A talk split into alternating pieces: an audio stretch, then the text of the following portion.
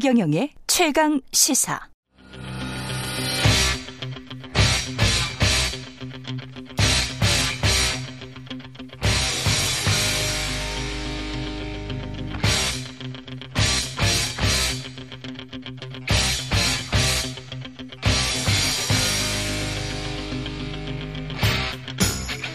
네, 답답한 정치 이슈를 팍팍 때려보는 시간입니다. 정치 펀치. 김재원 전 최고위원이 설 연휴 때문에 아마 지방이나 댁에 계시는 것 같은데 안녕하세요. 네, 안녕하세요. 예, 저 설날 고향에 계세요? 아, 예. 예, 어디 어디시죠? 고향이 원래? 경북 의성입니다. 아, 경북 의성이시고 거기에서 원래 지역구셨죠? 네. 예. 뭐 고향 푸근하십니까? 근데 오늘 날씨가 많이 추워요. 아, 의성 날씨 많이 춥습니까? 네. 예. 그 의성 쪽 어떻습니까? 설날 밥상머리에 지인분들이나 친척분들이랑 정치 이 뉴스를 좀 이야기를 나누십니까? 어떻습니까? 뭐 대부분 이제 그 정치적으로 관심 있는 분들이 어, 물어보시는 이야기가 예. 뭐 나라가 왜 이리 시끄럽냐 이런 이야기가 그렇죠. 예. 어르신들은 특히 조용한 게 좋은데. 예. 네 예. 너무 좀 싸우지 마라 뭐 이런 이야기예요. 지역 민심이 너무 싸우지 마라. 예. 어디나 다 똑같은 것 같네요. 지금 네. 저 국민의힘 전당대회 관련해서 먼저 여쭤봐야 되는데 국민의힘 내에서도 이제 경쟁이 치열합니다. KBS가 한국 리서치에 의뢰해서 국민의힘 당대표 지지도를 조사를 했는데 자세한 내용은 중앙선거 여론조사 심의 홈페이지를 참조하시면 되고요. 국민의힘 지지층 332명 응답을 살펴봤더니 김기현 28.2, 안철수 19.3, 나경원 14.9, 유승민 8.4 이렇게 나왔네요. 김기현 의원이 다 오차 범위 밖으로 지금 앞서고 있어요. 네. 음. 그 일반적인 어 그 어떤 그 추세는 충분히 그런 방향이 맞는 것 같습니다. 그리고 네.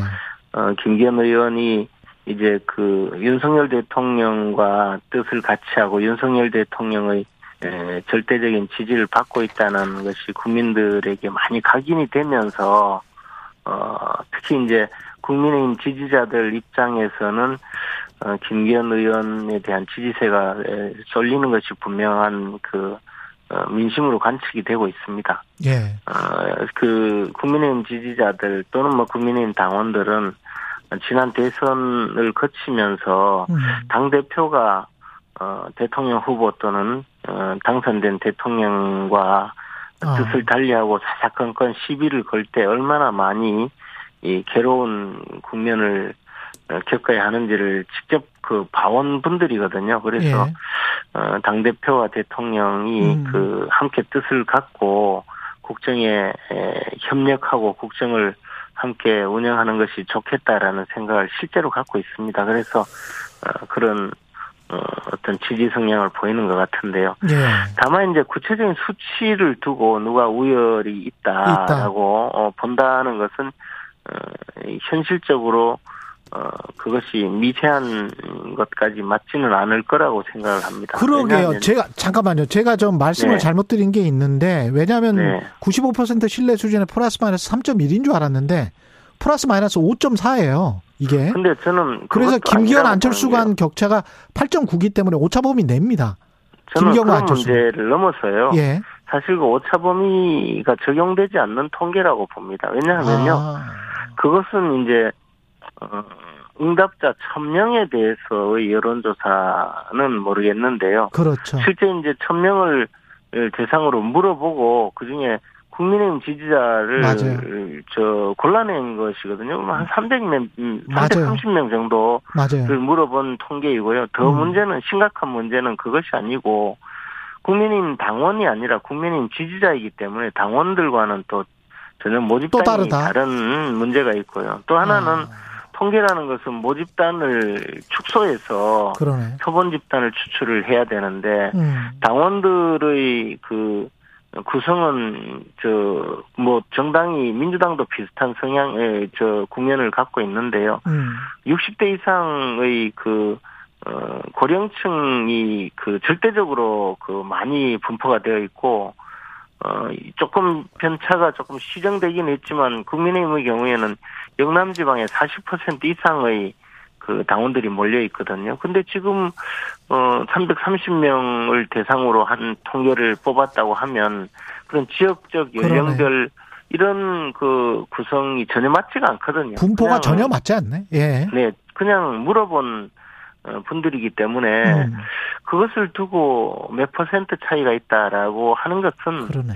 저는 그것은 어, 의미가 없다고 보고요. 다만 추세가 음. 김기현 의원이 아, 그 앞서 나가는 추세라든가 또는 많이 지지율이 음. 오르고 있다는 것은 뭐 느껴 현장에 그렇, 느껴지지만 그렇죠. 실제 어떤 투표 결과가 어, 나올 것인가는 아직도 그 알 수 없는 국면에 빠져들고 있다고 봅니다. 그러면 나경원 전 의원도 여전히 기회가 있다 이렇게 보세요? 나온다면?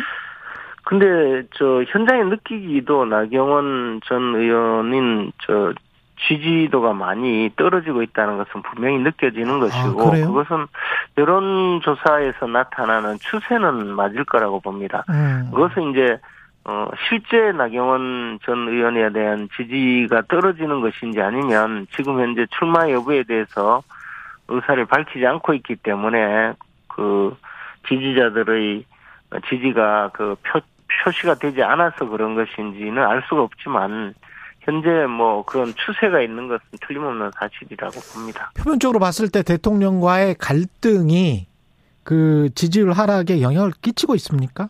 그것은 틀림없는 사실입니다. 음. 앞에서도 말씀드렸다시피 어, 대통령과 당 대표 사이에 갈등 국면이 되면 어, 당의 운영이라든가 또는 정치 전반에 상당한 그 악영향이 끼친다는 것은 국민의힘 당원과 지지자들이 실제 이준석 대표를 겪으면서 어, 그전에는 있어 보지 못했던 그런 상황을 경험했기 때문에 그에 대해서는 상당한 또 거부감이 분명히 있기 때문입니다. 다만 이제 나경원 전 의원이 그것을 잘 어떻게 그 스탠스를 잡고 유권자들을 설득할 것인가라는 과제가 남은 것이라고 봅니다. 예. 나경원 전 의원은 나오긴 나옵니까? 어떻게 보십니까? 저도 뭐 상당 기간 연락을 하지 아, 그래요? 잘 모르는 상황이고 언론을 통해서 보고 있는데요. 예. 어, 오늘 아침 언론에 보니까 뭐 곧 출마 선언을 할 거라는 아, 그래요? 어, 그 측근의 그저 인터뷰가 있던데요. 음. 어, 뭐, 어, 조만간에 결론이 나지 않을까, 저도 예상하고 있습니다. 근데 김기현 의원은 만약 뭐 안철수, 나경원이 다 나온다면 지금 현재 포지셔닝이라고 할까요? 그 윤석열 대통령과 더 가까운 것 같다. 세 사람 중에 보면. 뭐 이런 게 그 어떤 유리할 수도 있겠습니다만은 지지의 한계를 지울 수도 있을 것 같다는 느낌도 드는데요. 어, 대통령에 대해서 그 여당 지지자 내지 당원들은 비교적 절대적인 지지를 갖고 있는 것이 절대적이다. 예. 예. 그런데 그것만 가지고 계속 가기에는 어, 또 공격의 대상이 될 수가 있으니까 그러니까. 새로운 이슈를 자꾸 만들어내는 것이 필요하다고 보고요. 예. 어, 어제 언론을 통해서 공개된 뭐 여성 그렇죠 민방위 대한 민방위 훈련 같은 이슈를 계속 만들어내는 것이 아마 그런 어, 내부 검토에 따른 아. 어떤 판단이 아닐까 생각합니다. 이거는 뭐 이대남을 겨냥한 겁니까? 그러면 내부에? 일견 일견 그렇게 보이는데 어쨌든 예. 뭐 계속적으로 이슈를 자꾸 주도해 나가야만이 음. 한달 동안에 이제 선거 운동 과정을 그렇구나. 어, 겪어 나갈 것이고 그런 이슈나 정책이 윤석열 대통령 국정 방향과 네. 일치하는 방향으로 가려고 하지 않을까 생각합니다. 근데 이제 단기적으로 국내 정치에만 너무 매몰돼서 이런 어떤 전략 전술 정치 공학적으로 이대남이 더 나를 찍어줄 거야 이런 거를 말하면 뭐 이게 장기적으로 봤을 때는 국민의힘에 안 좋을 수도 있지 않습니까? 부메랑이 될 수도 있잖아요. 어, 선거 국면이니까 예. 뭐 그런 과정이 있을 수 있고요. 예. 다만 이제 어 물론 지금 현재는 당원들의 입당이 많이 그 변화가 되어서 20대 남성의 그 당원도 꽤 그 구성비가 높아졌지만 그러나 절대적으로는 아직 인구 대비해서도 부족한 상황이거든요. 그래서 예. 너무 초점을 어, 그런 쪽에 맞춘다면 대선 전략과는 달리 60대, 50대, 60대 이상의 당원 숫자가 많기 때문에 아, 그렇, 그렇네요. 예. 네. 예. 이재호 국민의힘, 예. 또, 또 다른 이슈를 계속 만들어내지 않을까 생각합니다. 아, 또 다른 이슈를 또 만들어낼 것이다. 네. 이재호 국민의힘 상임 고문이 어제 이제 최경련 최강시사에서 그런 말을 했습니다. 초선 의원들이 연판장 돌리고 나경원에 관해서 이제 뭐 굉장히 그 공격을 한 것, 비판을 한 것이 집단 린치다. 정당사에 있을 수가 없는 일이다. 이렇게 비판을 했는데요. 이런 발언에 관해서는 어떻게 보십니까? 근데 조금 특수한 상황이기는 한데요. 예. 어, 초선 의원들도 사실은 야당 의원으로서 그 시작을 했거든요. 음, 그리고 이제 3년여 의정 활동을 했고, 음, 이제 사실 여당 의원이 되어서 얼마 되지 않았기 때문에 예. 또 이제 그 새로운 환경에 적응해가는 과정이라고 봅니다. 근데 음, 그 어쨌든 과거 초선 의원들은 이재호 의원이 말씀하시는 이재호 전 의원이 말씀하시는 어 초선 의원들은 이제 좀 당내에서 새바람을 일으키고 음. 뭐 새로운 어 개혁 이런 그 주장을 많이 했던 그런 대상을 이야기하는 것 같은데요. 예. 그것도 이제 통상적으로 보면 야당 시절에는 그런 어 경향이 많았었고 어 제가 그 20여 년 동안 그 쭉 지켜보면서도 여당이 되면 아무래도 대통령의 또그 어. 국정 방향에 동참해야 된다는 그런 저 그렇군요. 초선 의원들도 많았었거든요. 음. 이, 이번이 조금 이례적이긴 하지만 방향은 여당 초선 의원들이 또 그런 방향으로 움직이는 과거도 많이 있었습니다. 네. 근데 국민의힘의 이런 지금 뭐랄까요? 트렌드라고 할까? 추세가 윤석열 대통령이 이준석 당대표를 밀어내는 듯한 모습, 유승민, 나경원, 그래서 호불호가 확 갈리는 것처럼 보이는 게 국민의힘의 확장세에 도움이 될까, 진짜 총선 때는. 그런 어떤 우려, 걱정을 하시는 분들이 당내에도 꽤 많이 있지 않습니까? 뭐 대선을 거치면서 윤석열 예. 대통령이 기존 정치인들과는 조금 다른 문법으로 접근을 하신 건 사실이거든요. 그리고 예.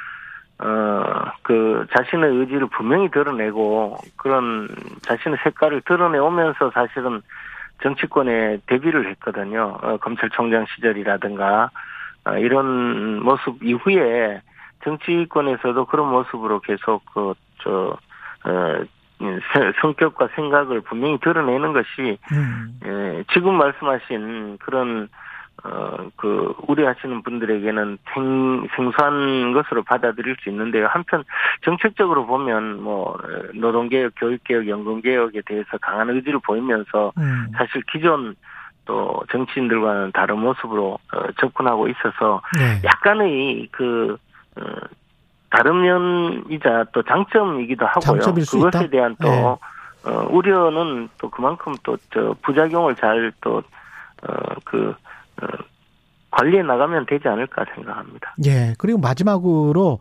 KBS 아까 한국 리서치 의뢰에서 한 여론조사에 그 이재명 당대표에 대한 관련 수사 여론조사가 있었는데 정당한 범죄 수사다 아 47.7, 정치보복 수사다 44.1. 약간 높긴 합니다만은 오차범위 아니란 말이죠. 그래서 이건 뭐라고 통계학적으로는 말할 수가 없고 게다가 이제 두 달 전 조사 때는 오차범위 바뀌었어요. 그래서 이게 어떻게 보십니까? 그 민심이 약간 좀 변하는 것 같기도 한데. 저는 그보다 이제 그 정치가 자꾸 양극화되면서 아, 어 이런 여론조사에 응답하는 분들도 양극화되는 것 아닌가 생각이 음, 들고요. 한편 네. 이게 이제 뭐 어떤 그 옳고 그름을 떠나서 그냥 정파적으로 응답을 어, 하고 하도록 있다. 사회가 몰고 가고 있는 것 아닌가 생각을 합니다. 예. 그래서 그것보다는 어 검찰 수사에서 진실을 제대로 밝혀내서 음, 그것을 통해서 국민들이 그 알아낼 수 알아갈 수 있도록 만드는 것이 진정한 어 뭐 방법이 음. 아닐까 생각합니다. 여론몰이로서 해결될 수는 없거든요. 이런 문제는요. 예. 여기까지 듣겠습니다. 정치펀치 김재원 전 국민의힘 최고위원이었습니다. 고맙습니다. 고맙습니다.